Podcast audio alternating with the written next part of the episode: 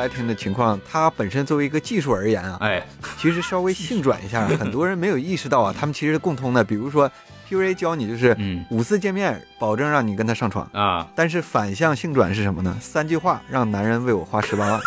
完全是一模一样的性转版。我总觉得这些普遍来看，基本上都是一个去人性化的过程。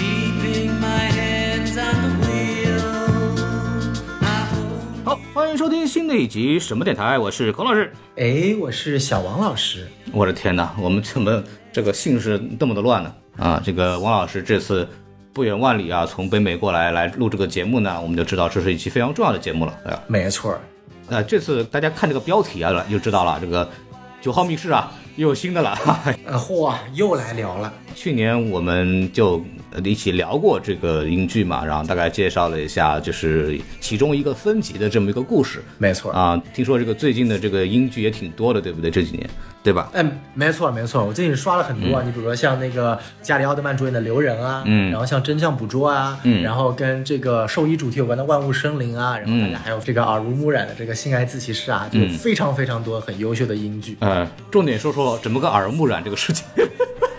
就是作为一个很纯洁的男人，我在里面学到了很多我需要学到的东西，但我还没有来得及实践，对不对？嗯，对，这期呢就是来讲讲这个嗯又一次这个就实践了。没听说过，这次非常好啊！这个有机会来讲一讲这个九号密室啊，新的一季又出现了啊。然后，嗯呃，本期播客呢，哈，呃，按照惯例啊，我们还是要聊一下我们的口播啊，是我们跟耳光合作出品的九号密室追剧电台的第四期节目啊。哦呃九号密室呢，第八季呢已经在 B 站同步上线，每周独家啊跟播英国，对不对？就跟英国那边是同步上映的啊，所以说欢迎大家能够前往观看。那么我们刚刚聊到小宋对这个性爱自习室呢有很多这种相关的这个耳濡目染的学习和讨论，那么我们还是有必要请到一些这个专业的人士帮我们进一步答疑解惑。呃，不是这个缺爱自习室啊，就是这个九九号密室这个事儿啊。去年我们请的是那个桃姐嘛，然后我们今年啊非常荣幸呢，我们又请到了一位非常著名的二零二二年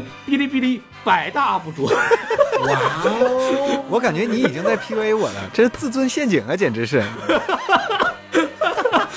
哔哩哔哩百大 UP 主啊，培根悖论唠唠嗑里的这个悖论，我们去年请到了小姐姐啊，今年请到了小哥哥啊。鼓掌大家好欢迎 Hello，大家好哎，鼓掌鼓掌鼓掌！这个我跟悖论老师也是老朋友了啊，之前也来过我们电台做过那期叫什么来着？秘密访问，我记得还是什么的哎，咱俩只有这么简单吗？啊？还有什么？你给介绍一下。咱俩住过一个房间啊，咱俩一起开过房啊。哎呀，不愧是性爱自习哎，真的是给给我说低了已经。哎呀，我的天！对，就我们两个人在房间里演习这个性爱自习室的事情啊，我们就不给大家详详细介绍了，不能播啊，不能播。对，所以我们今天呢，我们来聊聊这个九号密室这个系列。呃，首先我还是简单给大家介绍一下哈，这个是呃来自于两个非常著名的编剧，叫史蒂夫·佩姆伯顿和里斯·希尔史密斯，呃，这么一个组合来做的这么一个系列小短剧啊，我们可以说它是一种叫下饭番。哎，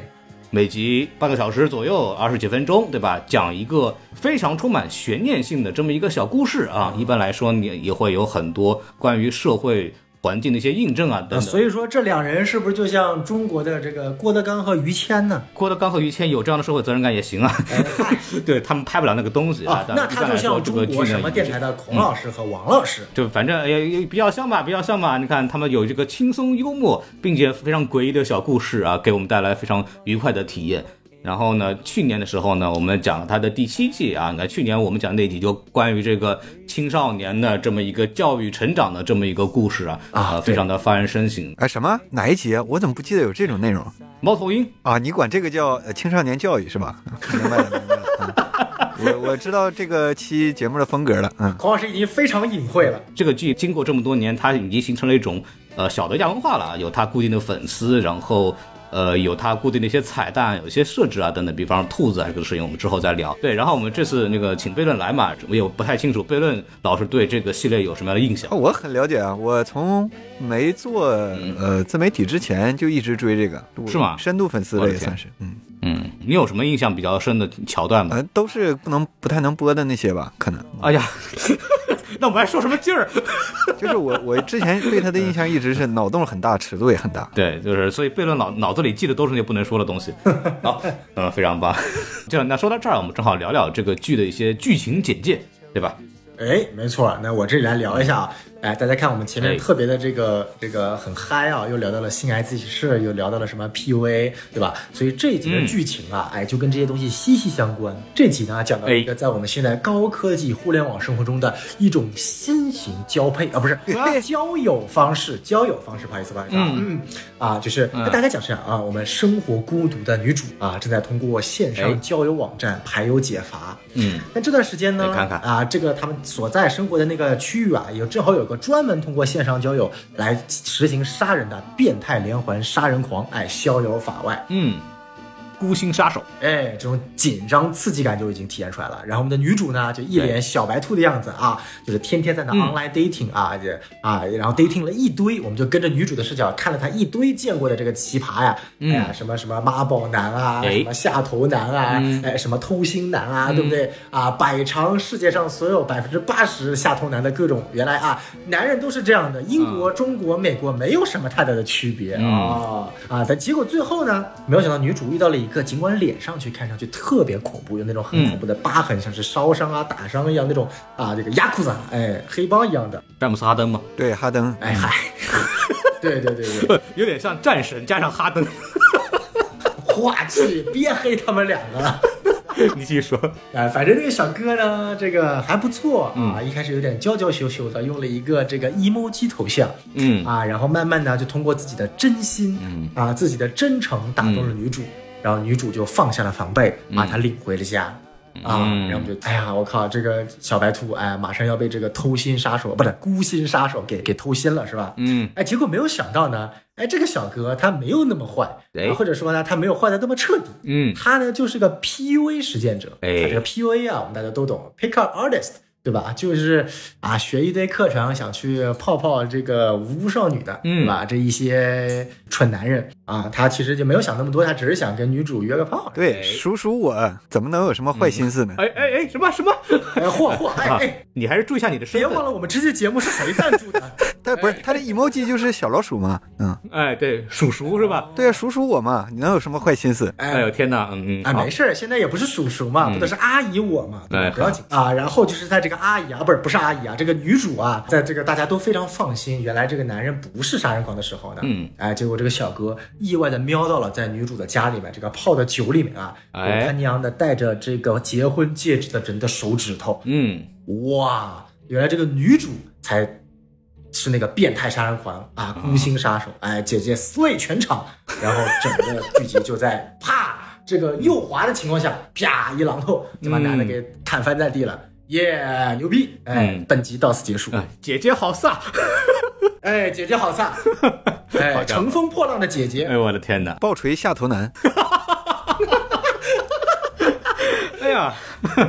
非常的契合本季的这个结结局啊，非常接近啊没错，没错。那剧情也给大家回顾完了，要不我们三个人先聊聊这个看完这个剧的最初的感受吧。第一印象，这次让这个嘉宾先来，然后远在北京首都的贝伦老师。嚯！我觉得现在应该是目前为止第八季第四集的话，整体比上一季的，呃，嗯相对来讲，它在剧集特色上是缺少一点幽默环节的，在我看来。那小宋老师，你啥感受嘞？其实我觉得这集啊，确实啊，这个比第七季啊整体的质量没那么好，但是呢，依然无愧于顶尖的一流的英剧这个水平 level。嗯就是尽管就像刚刚这个贝伦老师说的，它没有很多幽默的情节，嗯但是说实在话，就是呃，在影呃整个剧集当中跟女主交流的这样的一个几个男人外加一个女人，他们活灵活现的体现出了很多在现实生活中，嗯其实真正会存在的很多形象。哎就是他这集可以说是。啊，就比起来我们上去年做的那个猫婷那集，这集嗯更可能贴近我们的日常生活，也更贴近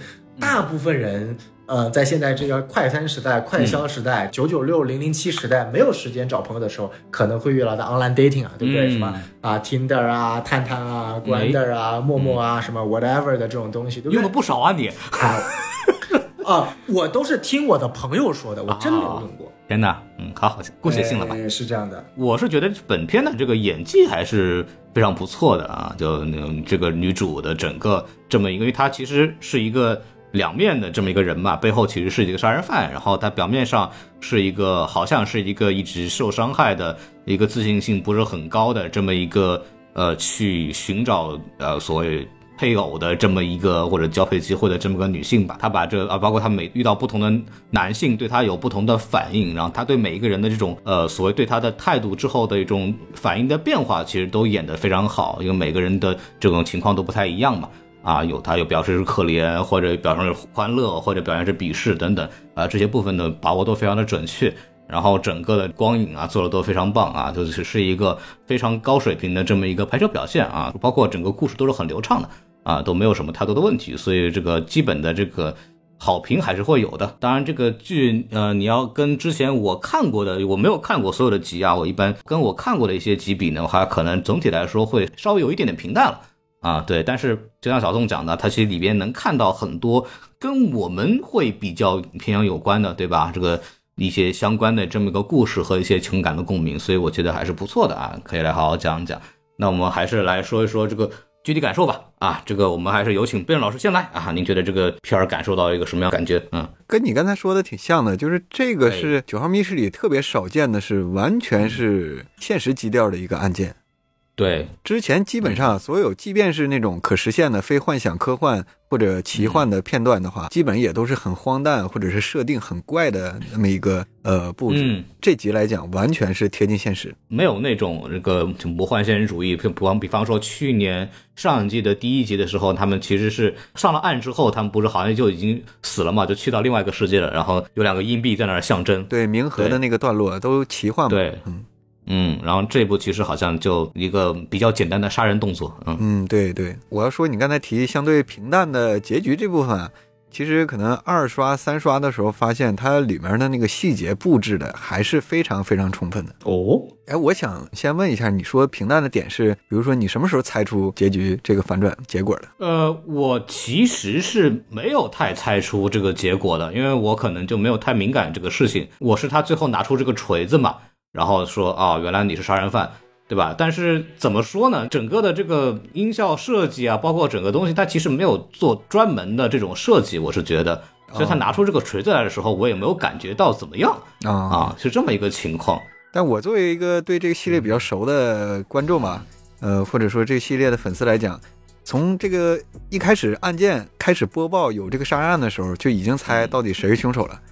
所以嗯以这个剧反转的习性来讲啊，在这么一个女主单一女主的情况下，我其实很早就假设或者是找找线索，嗯这个女主什么时候她反转成凶手，或者说我现在能看出哪些线索证明她是凶手。嗯所以我其实是从一开始看的时候就按这个思路在走的。嗯但是等到他，我记得是碰到第三个玩魔方的那个男的的时候，嗯。其实他就已经开始套用一个，呃，跟第一个人交谈的时候，第一个人介绍自己是园艺设计师，啊。但是他在第三个就是跟魔方男交交流的时候，他说自己的职业是园艺设计师，嗯。所以在这儿的时候，当时是突然感觉到了啊，原来他就是凶手嘛，所以他能这么顺的套用第一个人给的信息来伪装自己。但是很快他又说自己，呃，根本不是，呃，撒谎了，是因为自己不够自信，马上打消了相当于是我我这个忠实粉丝在猜他是凶手身份的一个疑问。所以我觉得，如果是他对我这种老粉丝或者是有经验观众来讲，他是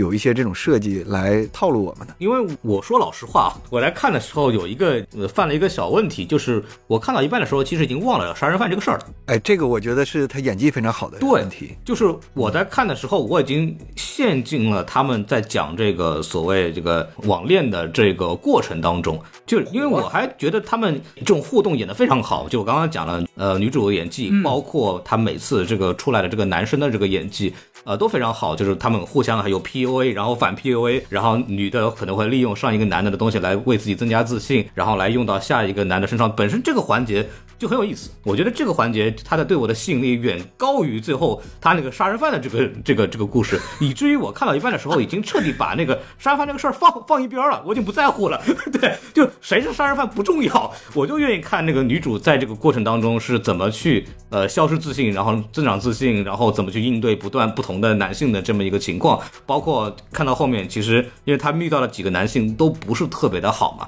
对，可能除了最后一个，那最后一个有他的硬伤，所以也觉得也会陷入到这个对女性的这种有点说可怜也好，或者一种呃一种感到他一种不太舒服的这种状态也罢，所以说很狠狠的共情。对，有点，其实有点共情，对，就作为一个大龄单身男性，对吧？就确实确实会在看的时候会有一些思考，反而就会错过了这个所谓背后真正的这么一个杀人犯。所以说，对我来说，杀人犯这个事儿就不重要了，可能这样的观感。所以说我并没有在乎那个反转的问题。嗯，不然你可以接着讲，对，还有什么暴露出来小黑子的计较？我再说几个他比较细的他的一些小陷阱吧，哎就是在开场的时候。呃，女主已经是在 online dating 嘛，哎但是播报里的新闻说最近有很多杀人犯，嗯然后而且说他是 lonely heart，哎，叫什么芳心杀人，嗯，孤星杀手，孤孤星杀人星杀人。呃，在以往的孤星杀人的案例里，基本上所有的都是男的杀女，啊，但是你可以再回看，注意他新闻播报的时候，丝毫没有提到受害者的性别。嗯这时候其实也是在欺骗观众嘛，可以说是。嗯，故意埋了个伏笔，对对，让这个凶手的性别其实呃多了一个可能性嗯啊。对，刚才说的都是隐藏的一些，嗯但是呃在后几遍刷的时候，我是觉得他有几个细节是在套路这种老观众，或者是啊，给他的反转嗯做那个铺垫。但他有几个细节，其实我觉得是提前预告了他反转的结果。嗯比如说，我也不太确定的一个啊，但是我觉得我我能说服我自己的，就是他在跟第一个相亲对象聊的时候，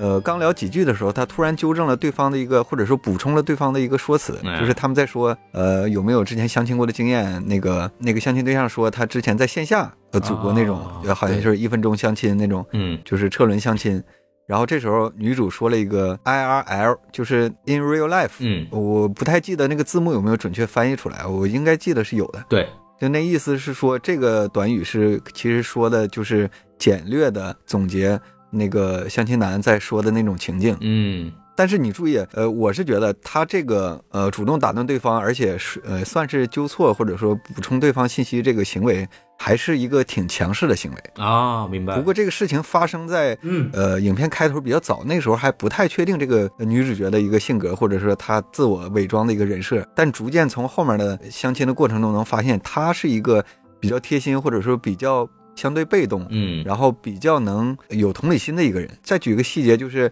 他碰着第四个，不是呃有一个也不叫女骗子吧，就是卖药的那个女的，对，那个女的最后说：“那个你能不能把你的邮箱给我，嗯或者你有没有什么邮箱？”然后他说：“我有，但是我不太想给你。”就是她整个是一个挺善良，但是又想想要反抗的那种性格。嗯我觉得如果重看的话，你你你会觉得她不太会在第一个相亲对象的时候那么直白的去打断对方，啊，去补充这个信息。对，但是呢，我所以我觉得这个是一个呃暴露，或者说，嗯，他提前预示他是凶手的一个细节。但是这个点呢，最后在那个跟哈登相亲的时候，哈登也说出这个短语，然后好像又把这个短语做成了一个啊，他俩有一个用词相似，嗯有点惺惺相惜，有点共鸣的那种感觉。我觉得还是把这个弱化掉了。嗯，这个点的设计还是挺细节的。对，就是还是就是怎么说呢？犹抱琵琶半遮面，对吧？你看似好像对露出犄角了，然后又遮了回去。包括相反的一个点是说，刚才说的是这个女的是反转成凶手的一个提前的一个小预告。呃，我觉得还有一个小预告是预告了，就是哈登不是呃登门拜访了吗？嗯刚来的时候就拿了一瓶酒，但是那个酒已经喝过了。我觉得这个点其实看出来的是，反而这个哈登不可能是凶手。嗯，太不小心了，对吧？酒酒后作案。对，太不小心了，因为以以往的不管是影视剧还是真实案件的经历啊，这种连环杀人凶手，呃，基本上都是偏理性和偏谨慎的。对，嗯不太可能是在悖论好了解连环杀人凶手啊，不太他不太可能是在多次作案，也就是已经积累下来丰富经验的情况下，还犯这种作案前饮酒的低级错误。嗯而且这个也是留下自己 DNA 信息的一个呃方式，哦所以在事后处理的话，他还会多考虑一个内容，嗯，这个太不谨慎了。对。所以看到这儿的时候，应该能意识到他不可能是那个连环凶手哦。，悖论确实是对这个整个的这个流程非常的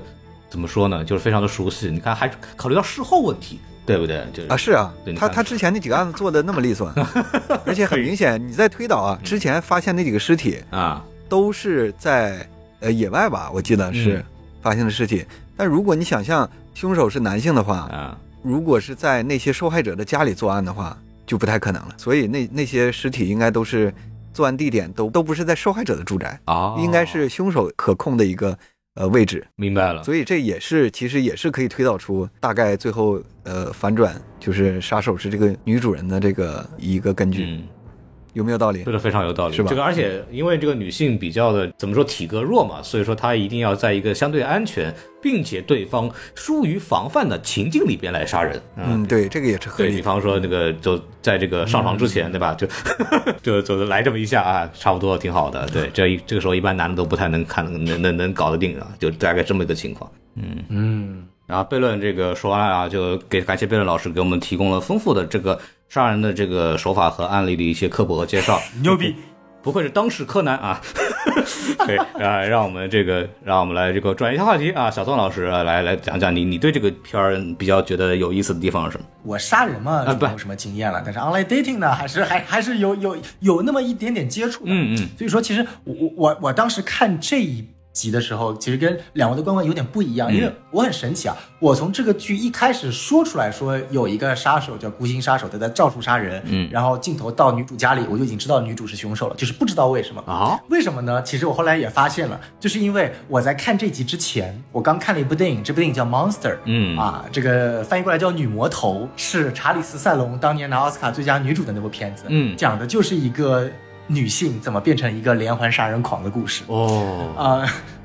所以就我刚看完那部电影，大概就休息了大概五分钟十分钟，然后就想看一下这部，然后没有想到，就是因为她那个女主的造型有点像，所以就完全的就我不知道为什么就一开始就完全猜到了他，嗯她就是最终的那个凶手，包括对于整部剧的一个认知和了解。但是在这一点对我来说，反而不是减分项，是加分项，因为我所有看这个剧的动机就变成了不是说找谁是凶手，而是要去看这个凶手怎么去钓这些男的。这些男的他本身是 predator，是狩猎者，但他们其实是在被他们所认为的猎物所狩猎的。嗯这种观感站在一个上帝视角看是非常非常开心的，对，所以我当时是抱着这种感觉去看的。哎，有一句话不是说的好吗？最好的这个猎人往往是以 猎物的形式出现。对对对对对，所以就是我的观感就非常的神奇。然后这几个出现的人呢，我觉得又有，其实，在另一种层面上，有点打破了我对这个剧的一个一个普通认知。就是一般来说，两个主创他每集都会参与嘛，嗯然后每集一般来说，要么是两人，要么是其中一人，都会饰演相对来说比较重要的戏份。或者至少不是一个完全打酱油的，当然也会有相对来说比较少的集数才是完全打酱油的，嗯，那就是像大部分的集都是他们俩要么担任了主角，嗯双主角，要么是单主角一个配角。呃然后我当时就看到第二个和第三个男的不就是这两个主创嘛，然后我就在想这两个人身上到底能挖出什么？他们两个谁是这个受害者？结果没有想到啊，这个第一个是一个妈妈宝男，然后聊了半天，本来聊的挺好，结果触碰了一些他妈的一些禁忌，就啪一下就截然而止。嗯就他感觉像是猜透了我的心思，就知道，哎，我是主创，你就看我是不是遭殃，是不是？啪，老子就是把这个 online dating，就有点像真实的 online dating 一样，就是他可能哪一句话你说错了，突然你的期望就没了。对就像你对主创的期望一样，就啪就都断掉了。嗯，然后到了下一个更是，就下一个其实聊得更好啊，你真的觉得就是那种啊，你也知道男的在骗人，然后还用这种魔方这种 like 二十年前的技巧，但是女主也也也能够接受，反正女主钓上了嘛，对，然后结果没有想到他的老婆冲进来，然后又发现是一个偷心男，嗯。就会发现主创设计的这两个角色，他都是在一个所谓的女性的压迫下或者一种阴影下，再去找到一个所谓的他认为想要的突破口，嗯。但最后都主动或者被动的被这个突破口给限制住了，嗯反而因为这种突破口的限制住而保住了自己的性命，嗯，这是我觉得一个非常有意思的点。所以当时我看到这个的时候，觉得哇哦，就是这个地方设计的还是蛮不错的。嗯但是到后面，我觉得就是。呃，那个同是女性那个推销产品的，我觉得相对来说就比较普通嘛，就对这个就是正常电话推销了，对不对？嗯然后在最后一个就是所谓的就是典型的 PUA，我就感觉就是结尾呃有点太弱了，而且最后的反转其实我一开始就猜到了，所以最后的结尾我不是特别的感冒，嗯然后反而前面我觉得就是他在前三个的他的每句话设计那一点我跟孔老师有点像，就是每个设计我觉得特别好，嗯然后其实我我看到最后我不知道大家怎么想，就是他最后一个酒里面的镜头是一个手嘛，对手上有一个那个戒指，也就意味着那个被杀的那个人也是一个有夫之妇。那我不知道大家这点是是是是怎么看的？就是 like 他是专门挑偷心男，或者是是是是怎么弄的吗？还是大家就是对于这种他的一个猎杀动机是有什么样的一个看法。嗯但是我目前为止，就是这这是我对于整部剧的一个一个直观的一个感受。所以整体来说，前半部分我还是非常吸引我的。哎，悖论对这个手指头怎么看？你认为是谁？我理解啊女杀手这个动机，我理解是不太一样。我是觉得她真心的、诚意的是在找那个相亲对象，啊，但是只不过前几个人都相当于让她失望了。嗯，哦，明白，就是他约过来之后，发现这个人不太行，就弄死对，所以他才左滑的。啊，哈哈，做花，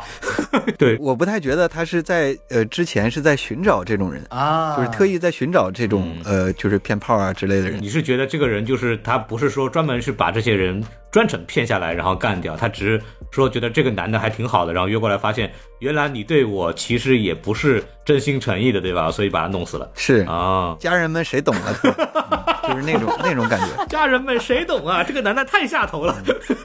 是是，我觉得是这样。啊，没错，让我左滑一下，左手一个慢动作。可以可以。天哪！对，刚才小宋说，就是那几个呃下头男分别是呃因为各种各样的理由，其实相反保住自己了。嗯其实我是觉得，不光是那三个，整个他呃会见了五个人嘛对，这五个人其实各自想真实要的东西都不太一样，然后节奏感我觉得排的是特别好的。嗯嗯，第一个，呃，我不知道那句翻译他有没有翻译出来，就是我记得是没有。那个园艺设计师嘛，在聊到女主角爱好的时候，女主角说我我我也有一个小花圃，啊，对，然后那时候园艺设计师挑了一下眉毛，问你家花圃多大？然后紧接着又问是我去帮你看看，帮你拾到拾到，哎又挑一个眉。我觉得这个是挺明显的性暗示嘛。嗯但是女主没接着这个茬，嗯紧接着她表现就开始，呃，眼睛也不用看女主了，然后开始蹭鼻子，就是是很不耐烦那个表情。嗯，第一个明显是冲着兴趣的，对，然后第二个呢，他已经是起搏器安上，已经起不了搏了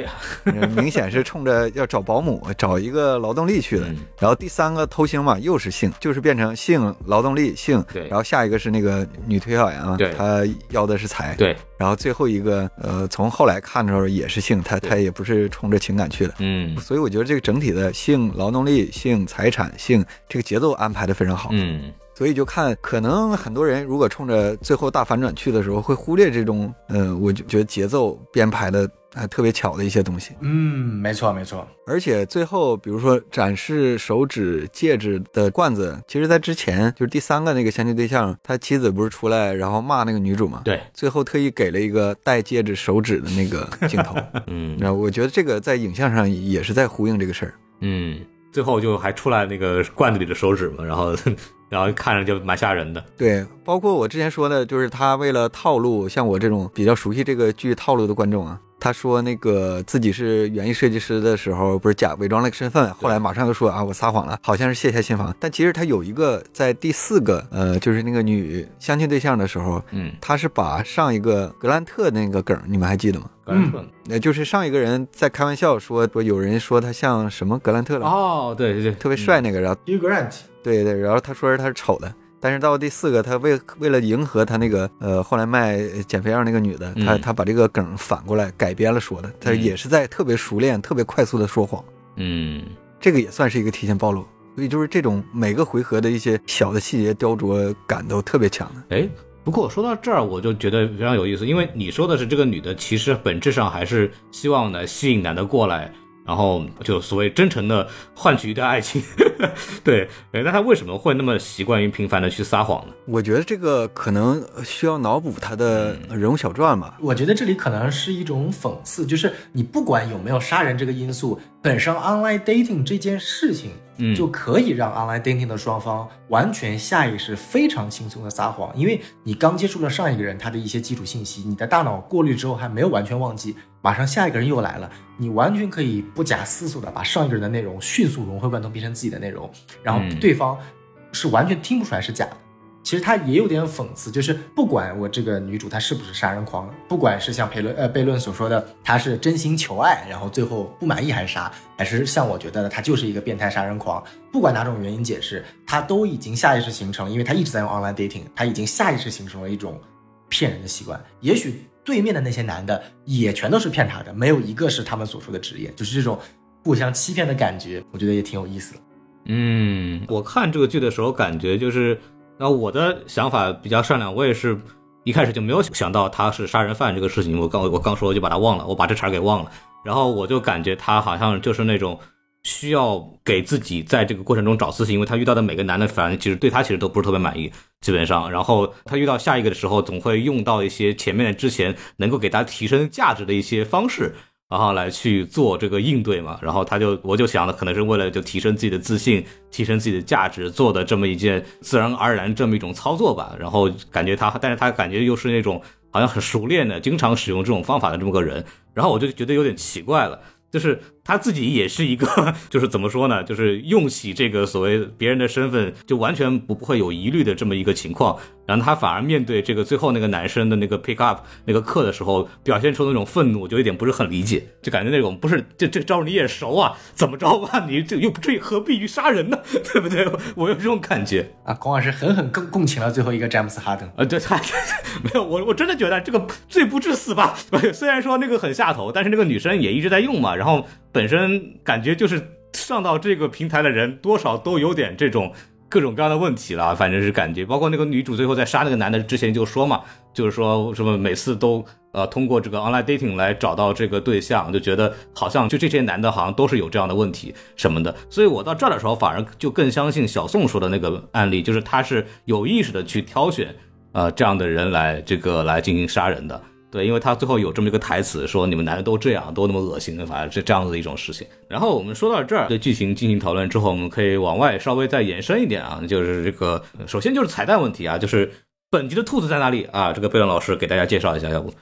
呃，这集的兔子是在二册的那个环节，也就是第二个老头儿的那个相亲对象。嗯他左手边的那个书架的第三排、啊最右边那个是是一个挺暗的，嗯，其实不调亮的话，确实不是很明显能看出来。我能问一下这个问题，就是这个兔子这个事情，是他们刻意为之，还是说一个什么样的一个习俗呢？对，可以为之。呃，从第一季开始就是每一集都会藏这个彩蛋。其实也没有什么特别的意义，就是喜欢干这么一个事儿，对吧？可以这么理解吗？我记得有人还真猜过这个意义，我觉得啊我我我还挺信的。就是你们看没看过一个图像测试？就是第一眼看这个图是鸭子还是兔子？哦，这样子的东西。对，我觉得这个是跟呃他以往那个剧集里那种反转、似是而非的那些东西嗯，是是有点契合的。明白了，就是就你可以不同的角度看，它的结论可能是不一样的，对吧？对对，当然也有可能是呃主创个人的一些私人原因，我、我确实不太了解这个呃准确的幕后背后。可能主创是属兔的呢，对不对？哎，你看看，哎，对对对，有可能。什么玩意儿？这个剧出来之后，我们几个看完之后也在聊聊这个事情嘛。最说的最多的也是最近互联网比较火，甚至火到就是说说在一些网站上你都不能用的一个词儿叫 PUA，对吧？这个英语叫这个 Pickup Artist。啊、一般来说，我的理解呢，就是说它是一种男性习得的搭讪方式，通过打压女性来获取自身的这么一个社交优势，然后甚至来获得，呃，我们就最后说的通俗点就上床啊、是不是这么一个意思吗？小宋老师？啊、你这话问的好像我很懂一样，我听过课还是我教过课一样。呃，这个样子啊，就是 PUA 嘛，就 Pick Up Artist 嘛，它本质上最一开始它是指的就是一帮人，嗯啊，搞了专门要骗男的，告诉这些男的，就说白了，一群就是啊死死宅男，或者就是这个就想跟女生发生关系，但是没有办法的啊，嗯告诉你我今天有一个方法论，对不对？哎，在哦互联网公司工作的都知道叫方法论，嗯对吧？你用好这套方法论。五次以内，哎，你必定能，就比如说国金中心下面咖啡厅五个女生必中一个，哎，啊就这类似于这这种这种做法，这是真实案例，这是在上海发生的一个 PUA 的真实案例啊。也就是说，它其实本身呢，它是用一系列的方法，它不仅仅只有这个自尊打压，就是如果 PUA 你一上来先骂一顿女的，打压自尊的女的，可能直接 走了，拂袖而去。对，它是它是一个谨遵一种畸形心理学的一种套路，它去去去试图去占一部分特定心理女生的这种便宜的这样的一种畸形的这种行为，然后再去卖给一堆男生。那慢慢的，我也不知道是几年前啊，就 PUA 这个词慢慢被带歪了，啊就去把它很强调了，它是那种所谓的，就比如说啊。呃，男权制、父权制的这种打压呀、自尊啊，它其实只是一部分，嗯或者说更重要的词是用 gaslight，啊，这个词在国外用的比较多，国外一般不会有人在这种语境下用 PUA，都用 gaslight。那 gaslight 呢，也非常感谢王力宏的老婆第一次把这个词带入了中文，呃，简中互联网。嗯，啊，就当当当然了，这两个人之间到底谁 gaslight 谁，我们是真搞不清楚，我也不不想管。但是至少他有这么一件功绩，就让大家知道有 gaslight 这个词。嗯啊，就本质上就是，其实就是说白了，就刚刚孔老师提到了一个最本质的，就是你如何通过一系列打压呀、谩骂呀、行为限制啊等等一系列方法，它有点像斯德哥尔摩，但又不完全是斯德哥尔摩，是一种非常呃，它其实多出现于上辈和下辈之间的。晚长辈和晚辈之间的哦啊，两性关系也是在慢慢这段时间，当然就是你晚辈长辈之间也一定会出现在两性之间嘛，但是更多就是说白了，年轻人一般都知道这长辈都是怎么 gaslight 自己的，对不对？嗯啊，这个就很很清楚了。所以说这种模式其实是一个比较常见的。那 gaslight 你是说白了，其实是一种呃。我们叫大男子主义也好啊，或者是他那种原原本的东西，这种东西人家很难学的，它不像 pick up artist，、那是一套方法论，这些东西是可以学的，但说白了学了是一套方法，但是 gaslight 是你内心自己固有的，或者不管是因为你先天的，或者说是后天因为这个，比如说呃这个青年时候遇到的成长经历啊，童年时候成长经历所造成的，这是一种这个相对来说比较固有的一种方法，不是学会的，所以说大家要把这两种情况分开来。那在这部剧集当中呢，其实两种情况都有。那其实说白了，我已经最近很少听到有 PUA 这种说法了，也是很久没有在一部剧里面看到如此纯正的，自己都自己说自己是 PUA 的了。反而像那个第四个女生，就是一个非常典型的 gaslight。嗯，你觉得你不需要减肥吗？你觉得你这个样子活得开心吗？我操！世界上有千千万万的女生用了这个药了之后，就可以特别的健康，特别的放飞啊！我们都非常知道在，在这个社交媒体，就是在这种 online dating 上面用的人都是什么人，这这这这是一种非常典型的这种 gaslight 的这种打压方式。所以说，呃，其实这部剧也是从某种意义上告诉我们这这种情况的一种真实的体现，啊，对也是非常让人难受的。只不过它反转了一下，因为因为我第一次听 PUA 的时候是那个呃逻辑思维里头呃讲过这个，就是当时还比较中性这个词，偏中性一点。它主要讲的是一种就是搭讪的方案或者方式，这里边就会我记得那本书叫什么《魔鬼搭讪学》还叫什么，反正就是这种东西。啊，是是是，那本书是第一次我知道引入了叫 PUA 就 Pick Up Artist 的这个身份也好，或者这种方法方法也好，大概的逻辑其实是帮助男性更好的通过搭讪能够获得女性的青睐啊。这是我第一次听到 PUA 这个词的时候哎获得的这么一个介绍。是的，对，呃，当时的对他的印象是偏中性的，对吧？因为我也很需要。对 对。然后那个逻辑思维，反正过了几年之后，这个词后来越来越被泛用化或者滥用化，然后再加上近几年女性意识的觉醒嘛，然后发现很多的这种搭讪女生的方式包含了刚刚小宋讲的，就是 gaslighting 这种，比如打压女性，通过打压女性来获得这个男性的利益的这样的方式，所以 PUA 慢慢这个词基本呃慢慢的就等同于这种通过打压女性关系，通过技巧男性来获得所谓的性的福利也好这样的一种相关的词了。所以这几年的 PUA 这个词儿也是被很多的互联网作为一种偏负面偏。禁用的一些词的这样的一种方式，然后每次关于这个哎 PUA 的讨论呢，也变得非常的激烈啊，那大量的出现在这个男女双方这个两性问题的这个议题里边。没错没错。其实你看，像现在互联网大部分用 PUA 的都是用于什么工作当中，对什么老板 PUA 你啊，上级 PUA 你啊，其实都是错误用法。人家不想 PUA 你，人家只是 gaslight 你而已，人家对对你不不会不会 take care，这是一个错误用法。但是叫 whatever 无所谓。但其实两两者之间，其实就像黄老师说的，一开始是一个中性，就是说白了，搭讪本身也是一种技巧，女性也需要搭讪男性，对不对？对所以其实它本身是可以互用的。但越来越多，随着一种方法，就是后面的 PUA 课程变成一种什么？就是它的指标不是是搭讪上。而是指标就是上床，嗯而且有那种专门的集成课，就是你每天上床之后要拍视频，然后发到那个群里，就相当于就是就像你卖东西一样，你卖出来之后晒单一样，他们把上床当成晒单，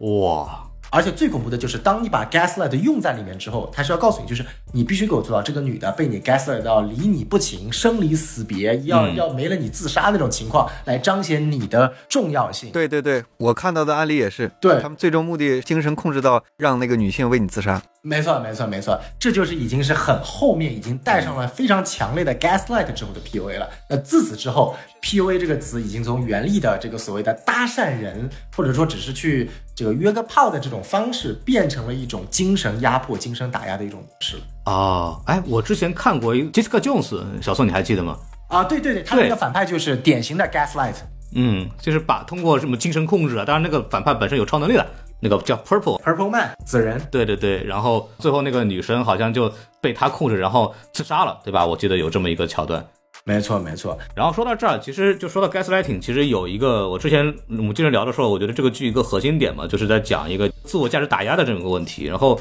为什么我说看这个剧里边，我感到一种共情，就是我们在日常的社会当中，其实频繁的遇到这样的问题啊，就是尤其在这个当今的这个社会啊，我觉得是一个非常普遍的情况。包括我们之前讲到的，就是在职场当中，老板有可能会对你进行这种相关的打压嘛。那么一般的逻辑就是，比方说啊，这这种事情这么简单的不会干，对吧？我找一个什么实习生干的都比你快，对吧？类似于这样的事情，包括可能甚至在这个我们叫两性关系当中，多见于男性对女性嘛。对我们说 gaslighting 的这种方式，就觉得啊，你这个人不行，对吧？你这人这么烂，你这个人衣服也洗不好，事儿也做不好，工作也不行，怎么怎么样？你看，除了我之外，没有人爱你，所以你要爱我。大概通过这样的方式来提升这个男性在女生之前的这么一个价值。然后这个东西我觉得还挺有意思的，因为它在高效率社会里边，它往往它是有一个比较大的目的的，就是什么叫降低使用成本。呃，面试的时候往往会遇到，比方说在压力面的环节里的时候，经常会被那个 HR 去做一些这样的一种压力面面试的这种测试，他会通过 gaslighting 的方式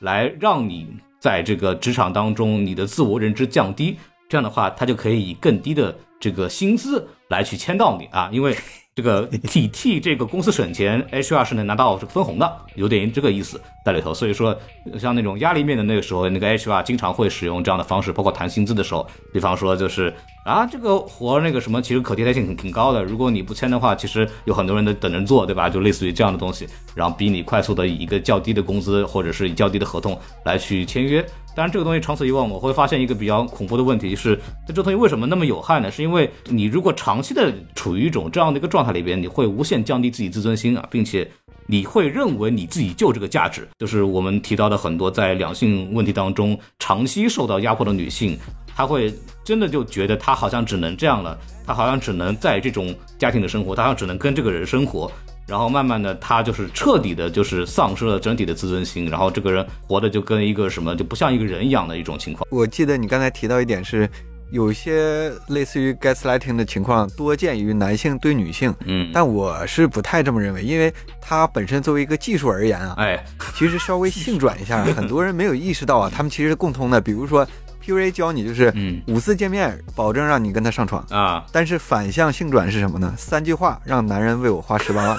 完全是一模一样的性转版，只不过男性看上女性的是呃性方面的需求，嗯女性看上男性的是财产方面的需求，嗯，对，完全是相对的，只不过大家目的不同而已，但技术都是一样的。就是个案吧，个案吧，也不能说男性对女性 一定是性，女性男性一定是钱。我总觉得这些普遍来看，基本上都是一个去人性化的过程。占便宜嘛，就是因为人性它本身就带自我意识，它就会比较习惯于为自己思考，那就比较难被占便宜。它一旦把你的这个人性打掉之后，你就是一个东西，对吧？那你就可以被随意被人拿捏了。我觉得本质还是还是一个物化，嗯，嗯，物化和对人的一个异化。对，包括我想象，咱们可以想象一下，如果这个剧是在国内拍，嗯呃，可能降低一点年龄层的话，同样的相亲场景，他们聊的会是呃你的爱好、园艺这些话题吗？我觉得可能会有，但是绝对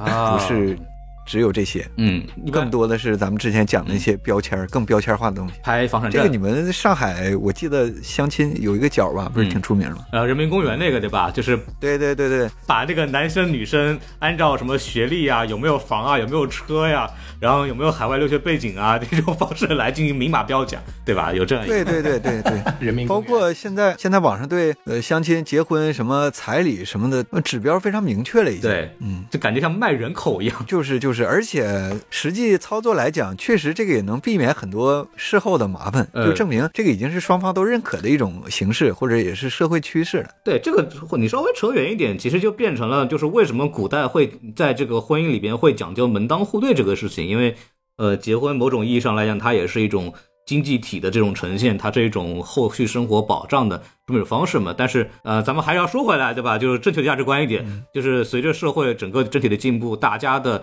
整个生活环境都会更好。那么在每个人的生活财富相对自由的情况下，呃，这种门当户对的要求呢，往往就没有像以前那么高了。所以说，大家相对来说现在都可以有是是，对比较叫所谓我们叫自由恋爱也好这样的情况，因为人民公园这个事情就非常明显，就是呃，双方的父母或者己方的父母拿着孩子的特点明码标价来去对这个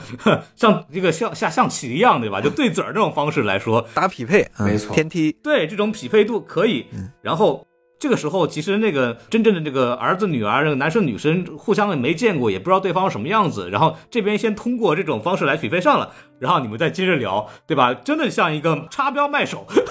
就那种感受，就是就跟卖人是没什么区别的，就是有这种感受在里头。哎，其实我我对这个想法还是有点稍微的呃不一样啊，就是说，因为我觉得物化和异化这点确实在当今社会，尤其这样的一个快速社会中是一个非常常见的现象。啊、我觉得也也不好，就是过于的去物化和异化，不仅仅是男对女，可能女对男也一样。但是你像这种所谓的啊相亲啊彩礼啊，它它从某种程度上又是一种呃又是一种保障，就是嗯。有些时候就是当你到了一定的，就不是说相亲，而是当一些的呃物质财富和你的一些精神需求，就比如说，我认为最佳的情况是什么？就是你双方都把自己的需求说得非常的清晰。嗯，在这种非常清晰的情况下，大家都很知道对方要的是什么。对就比如说我男的，我我就是想要外貌什么什么样子，或者我就是想要啊、这这个有些长得很很帅的那种小先生，我就是想找一个富婆，就是说的很很清楚。因为有的人就是喜欢这样的，反而会省掉很多的一些我们所谓的一些在沟通成本啊、经济成本等等之类的。嗯而而你说完全的就是说 blind date，哎，我就觉得就是它反而我们说的完全的 blind date 是什么？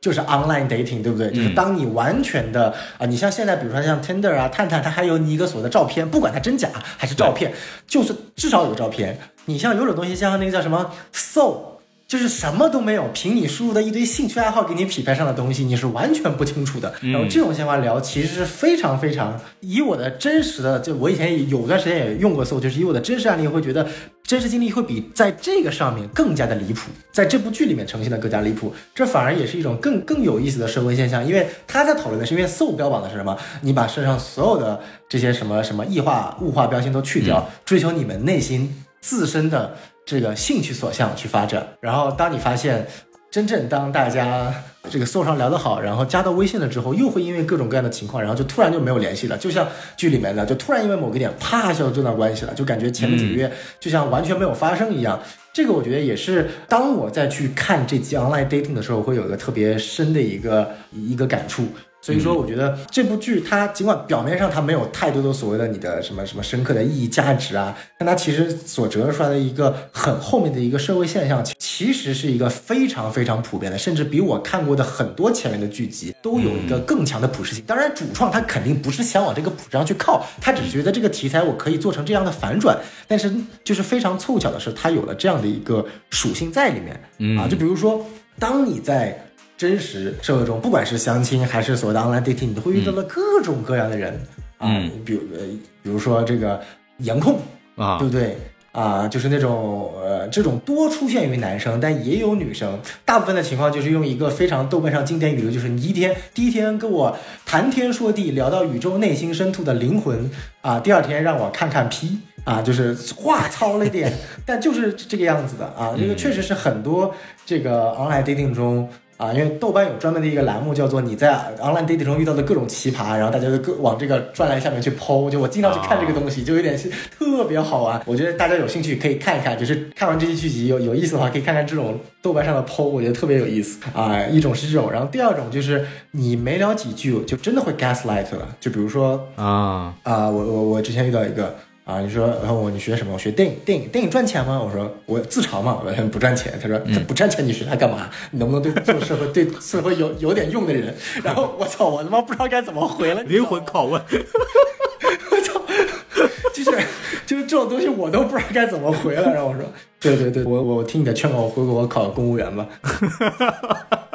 所以说，刚刚就遇到了各种各样类型的，当然也不全啊。我只是想说，就是在这样的一个框架下面，呃，大家可以去去深度思考一下，就是说，online dating 可能有用，可能没用啊。我我也曾经谈过一段通过 online dating，然后认识三年，谈了三年的女朋友啊。所以说，它不一定没有用的，但是它也可能遇到非常多奇葩的经历。我觉得纯粹是一个非常有意思的社会议题，通过这一期我们可以去延伸出去的，这是我的一个非常有意思的呃观感。嗯，哎，这个说到这个地方，我还觉得挺有意思，因为与 online dating 相对应的，其实有一个我们叫什么红娘，就不知道悖论知不知道，就是有那种婚姻介绍所，对吧？那种就是什么，就是你把你的这个什么个人的信息啊、比方说你的学历啊，什么你的个人情况啊，给他们，然后。然后他们可能还会问你啊，喜欢什么样的呀，对吧？要什么年龄段的呀？然后准备准备结婚呐、什么东西？然后问半天，然后他这边就会说啊，我这边有一些适配的女性，对吧？要不要呃介绍一下？然后那种东西一般都是签合同的嘛，比方说一个月里边付多少钱，给你保证介绍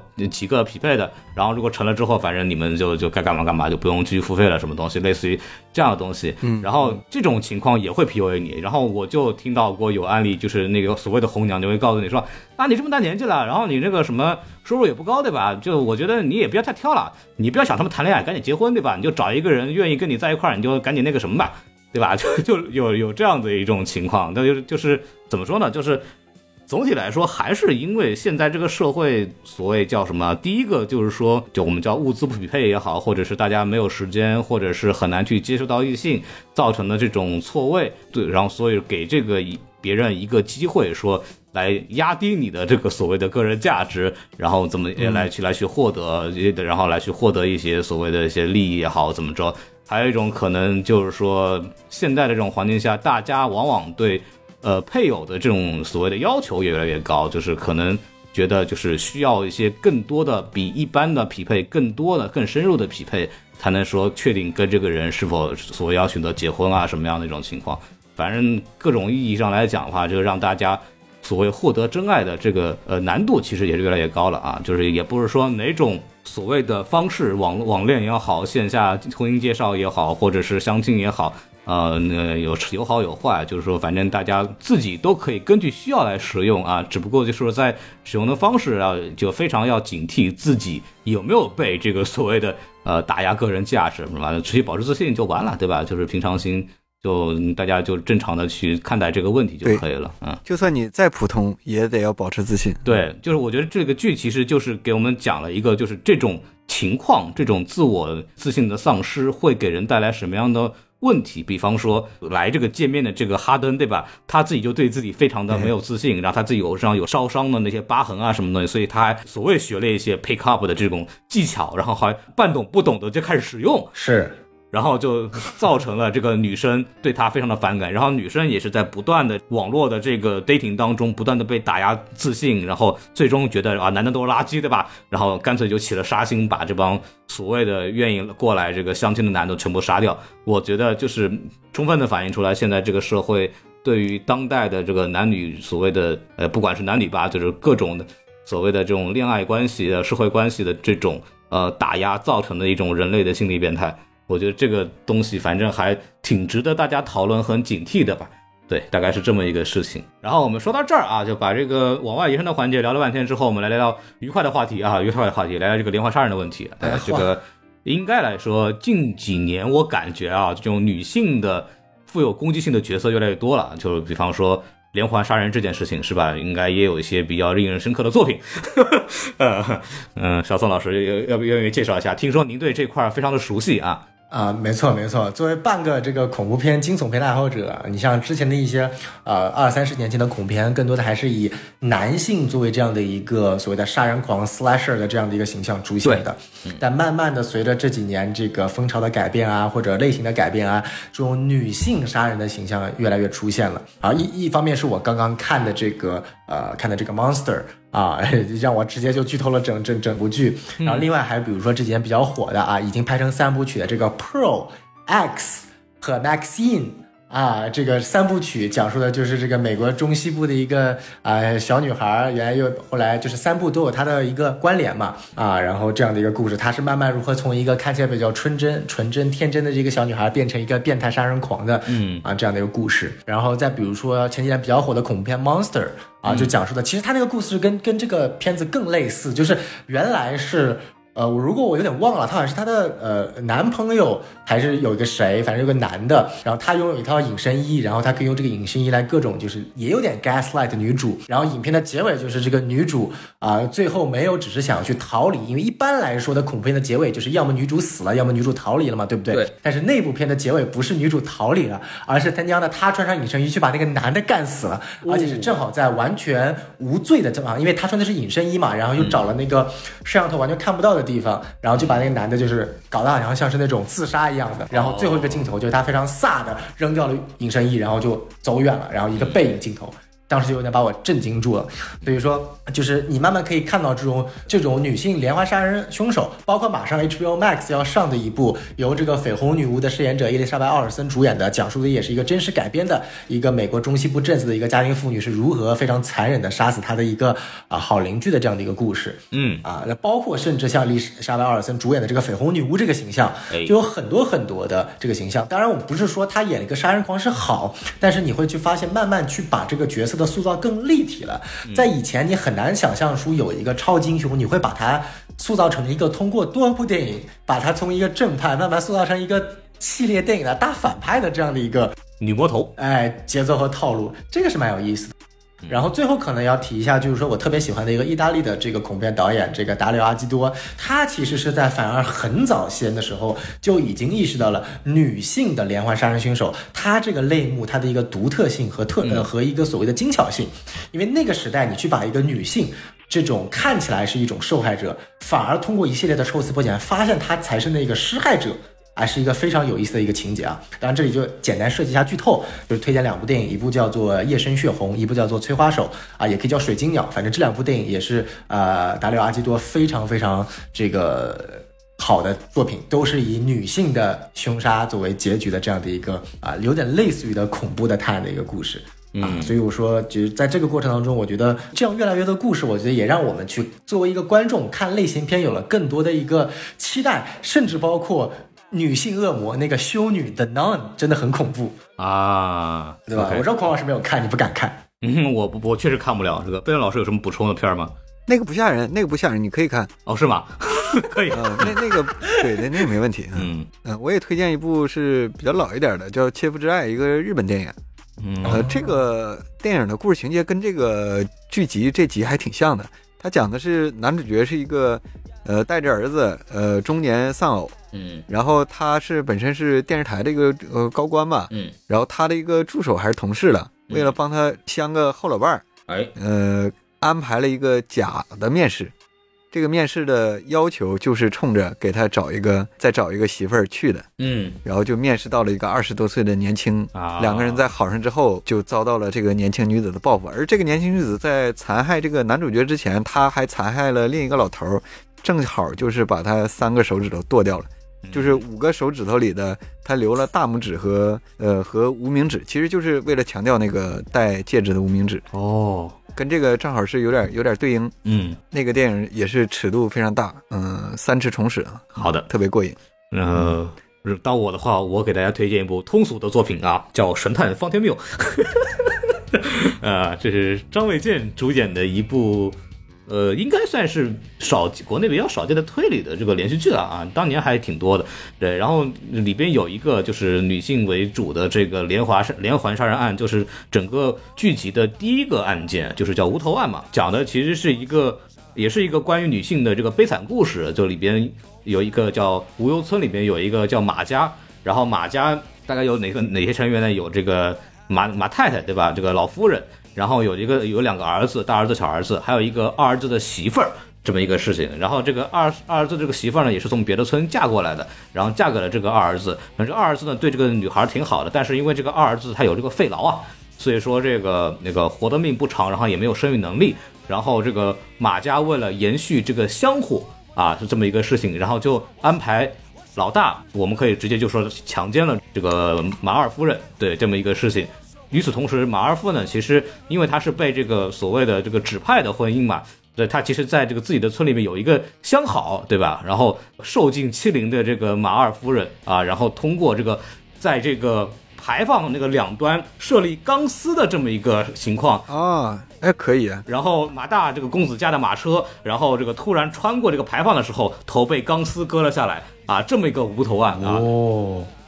而且他因为什么呢？他是因为这个杀了这个人之后呢，他还自己把那个脑袋上戴上戴上这个黑色头套，来假扮是一个什么无头女尸来这个复仇的这么一个，给给他搞上了一个神神秘的这个超自然色彩，来去掩盖自己的这个作案的这么一个动机和作案的这个故事，反正还挺有意思的。它是整个剧集的第一个案件，也是我觉得比较诡异和恐怖的案件，并且它也呃表达出了一个怎么说女性杀人的这么一个非常典型的这么一种动机嘛，就是往往是受到了我们叫传统的家庭或者是所谓这个社会的一种欺凌或者不公平对待，所以说他为了自己的这个爱情也好，或者为了保护自己也好，他起了这个杀心，然后反而成为了这个受害者的和凶手的同时一体两面的这么一个事情，就还挺典型的这么一个女性凶手的这么一个案件。这类的更像是女性复仇的那种感觉。对，就是这类的片子还挺多的，这个更精彩一点。这个这个，我觉得大家呃喜欢张卫健的就话就挺有意思的，而且那个《方谬神探》有一个非常有意思的这个特点，就是他这个男主方天谬，他一发烧之后呢，就会变成另外一个人格，就会变成一个很聪明的一个人来去解决这个案子，反正非常有趣。大家如果有兴趣，可以去看一看。我正好还想补充两个，哎一个是水果硬糖，一个是前程似锦的女孩儿，哦，都有点像，哦都有点这种女性然后复仇的这种题材，嗯而且都是单一作案弱女那个设定，，OK，嗯，都挺过瘾的。嗯、好，那我们说到这儿的话，其实已经把这个剧集聊差不多了，对吧？然后彩蛋也聊了，剧情也聊了，包括一次延伸的一些社会话题，然后我们也推荐了一下，呃，相应的有一些优秀的这种类似的杀连环杀人的这个作品，大家有这个口味的，对吧？啊、就可以来这个了解一下。然后我们说到这儿呢，我们本期的这个节目呢也就到此结束了。然后在结束之前呢，还是说一下，按照惯例啊来说一下我们的这个微信公众号，对吧？呃，我们的微信公众号是 S M F M 二零一六。哎，S M F M 七八七八，啊、天哪，这个我们每次的这个数密码都不太一样啊，反正以我的为准啊，以我的为准，然后大家可以去添加我们的这个微信公众号呢，就可以添加我们的加群小助手，就可以来到我们这个聊天群当中，跟大家一起聊聊这个剧集。啊、然后大家如果喜欢这个节目的话，也欢希望大家这个不吝这个点赞、评论、打赏、分享，对吧？给大家去我向更多的朋友们推荐我们，然后也欢迎大家来去在各大视频网站关注我们的这个培根贝唠唠嗑啊啊，就哎呀，感谢感谢，对对对，这个还是非常的精彩，也是我喜欢多年的一个 UP 主。没错对，然后我说到这儿的话，就可以为下期节目做一个预告。下季的九号密室追剧电台呢，将在下周剧集播出之后上线，不是废话嘛，对吧？对。然后由谁来说呢？由这个播客大话说电影对谈。呃，非常著名的影评人，也是我们的老朋友法联胶片啊，然后、然后一起来分享这个《九号密室》第八季第五集的内容，欢迎大家持续的收听，然后一起来追剧，然后我们跟大家说个再见吧，拜拜，拜拜。拜拜，感谢大家收听。再见。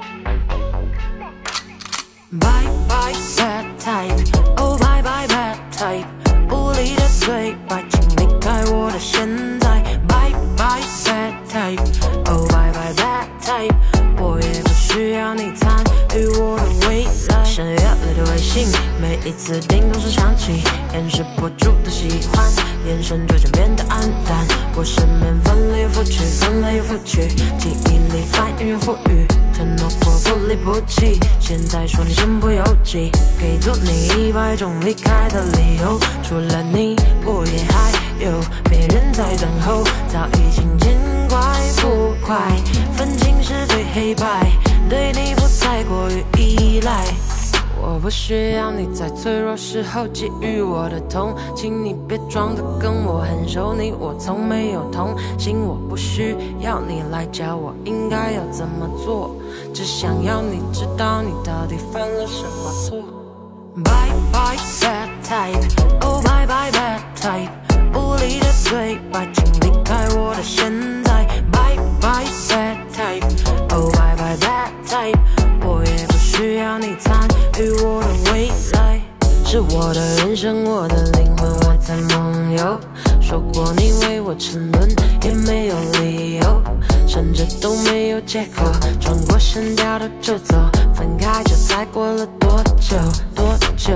？Wait a minute, wait a minute，让时间倒带，一切重来。看镜边之下的你，连回忆都是陷你，发现你心里有鬼，连永生化的枯萎，哦变得颓废，再来不及去追。我不需要你在脆弱时候给予我的痛，请你别装的跟我很熟，你我从没有同行，我不需要你来教我应该要怎么做，只想要你知道你到底犯了什么错。